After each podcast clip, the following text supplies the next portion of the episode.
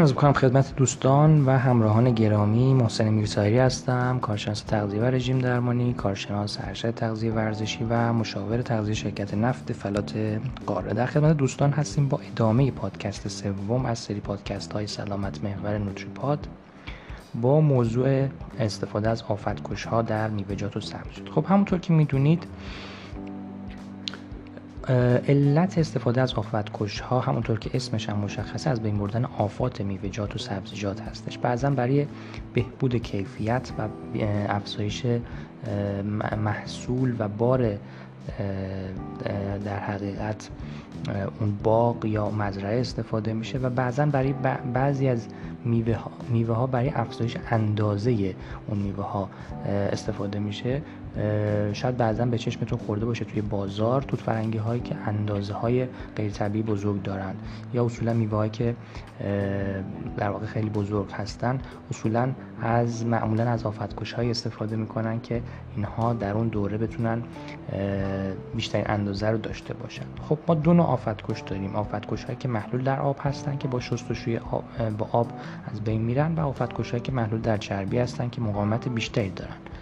و یکی از علت هایی که در واقع ما از محلول های ضد عفونی کننده حاوی کلور گفتیم که توی مراحل شستشوی میوه‌جات و سبزیجات استفاده بکنیم همین از بین بردن آفتکش ها هستش توسط این محلول های برپای کلور. همینطور نمک و سرکه هم می‌تونه این محلول های در واقع آفتکش های محلول در چربی رو تا اندازه ای از بین ببره و کاهش بده. میزان باقی مانده آفتکش ها در میوه‌جات دیده شده که بیشتر بیشترین تجمع در پوست و ساقه میوه‌جات هستش. خب ما با ساقه کاری نداریم بیشتر پوست میوه‌جات رو کار داریم.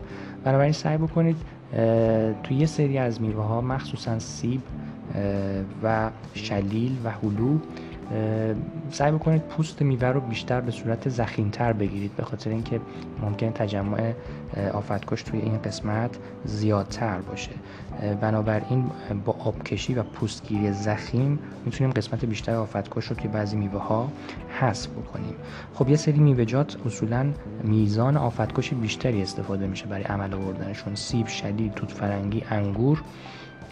جز این میوه ها هستن. توی سبزیجات مخصوصا بیشتر توی سبزیجات برگی مثل کاهو و کلم بیشتر تجمع در لایه های بیرونی برگ های بیرونی سبزی هستش. توی قلات مثل برنج و نان بیشترین میزان رو از می‌خوام برنج و گندم بیشترین میزان تجمع رو در لایه بیرونی سبوس قله داریم که راهکار کاهش تجمعش هم آسیاب کردن و پختن در واقع اون سبوس هستش که موجب از بین رفتن قسمت اعظم آفتکش میشه. من یه مثالی از عوارض آفتکش ها می‌خواستم بزنم و بیماری هایی که این آفتکش ها و باقی مانده آفتکش ها توی میوه‌جات و سبزیجات می‌تونه برای انسان ایجاد بکنه.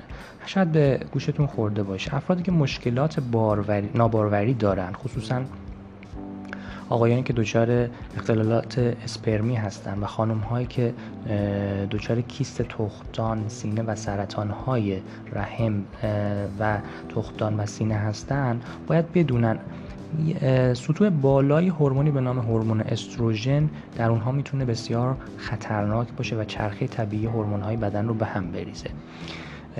و این نکته رو باید خدمت دوستان عرض بکنیم که توی آفتکش ها یه سری از آفتکش ها ترکیبات شبه استروژنی دارن که می‌تونه یکی از عواملی باشه که سطح استروژن رو در بدن بالا ببره. مخصوصا میوه‌جات و سبزیجات برگ سبز اصولا آفتکش هایی توی اونها استفاده میشه مثل اسفناج مثل سبزی خوردن میوه که عرض کردم خدمتتون. اینها می‌تونه آفتکش های استفاده باشه که شبه استروژن هستن و میزان استروژن رو توی افرادی که مستعد هستن. حالا آقایانی که دچار در واقع اختلالات ناباروری هستند. تعداد به حرکت اسپرم اونها توی اونها کم هستش. می‌تونه این آفتکش ها دریافت زیادش کار رو در واقع به ناباروری دائم برسونه. حتما بنابراین سعی بکنید که میوه‌جات و سبزیجات رو با مواد ضد عفونی کننده حاوی کلور که در واقع طبق دستورالعملی که روی اون محصول نوشته ضد عفونی می‌کنید. یا اگر در دسترس ندارید از محلول یک لیوان آب یک لیوان سرکه و دو قاشق آب لیمو برای 20 دقیقه اون سبزیجات و میوه‌جات رو ضد عفونی بکنید که ترکیبات و باقی مانده های آفتکش از روی اون از بین بره. امیدوارم که پادکست مفیدی بوده باشه. آرزوی سلامتی و پیروزی برای تک تک شما دارم.